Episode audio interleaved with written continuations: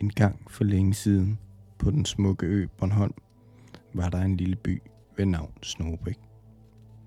Snobæk var kendt for lækre rådesild og var berømt i hele landet.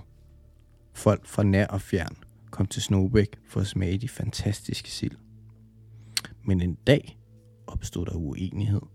To af byens fiskere, Hans og Peter, de var kommet op og skændes om, hvem der var byens bedste fisker.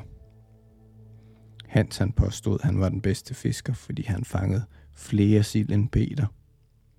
Men Peter var uenig og sagde, at kvaliteten af hans fangede sild var bedre end Hanses. Så begyndte kampen om de røde sild på Bornholm. Hans og Peter besluttede sig for at arrangere en konkurrence for at finde ud af, hvem der var den bedste fisker. De aftalte at fiske fra solopgang til solnedgang den følgende dag. Og den, der fangede flest fisk, ville vinde konkurrencen. Men det var ikke kun den, der fangede flest fisk. Det var også den, der fangede de bedste fisk. Dagen efter var der stor spænding i byen, da Hans og Peter begyndte at fiske ved solopgang.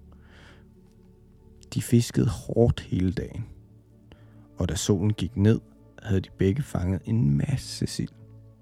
Men nu skulle det afgøres, hvem der havde vundet.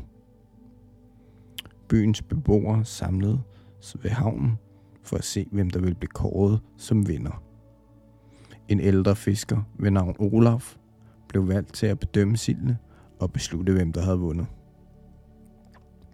Efter at have undersøgt sildene nøje, erklærede Olaf, at Hans og Peter havde fisket lige godt, og at de begge fortjente at vinde.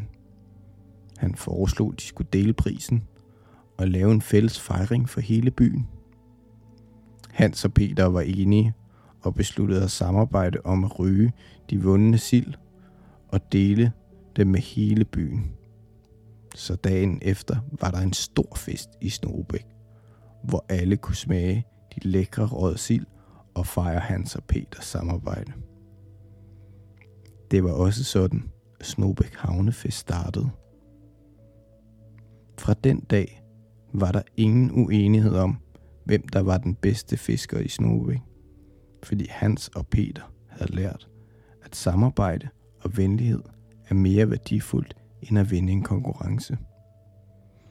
Og sådan endte kampen om de røde sild på Bornholm med en smagfuld og lykkelig slutning for alle. Nu kan alle sove trygt i vidsthed om, at selvom der kan opstå uenigheder, kan man samarbejde, og selvfølgelig, at venlighed løser enhver konflikt.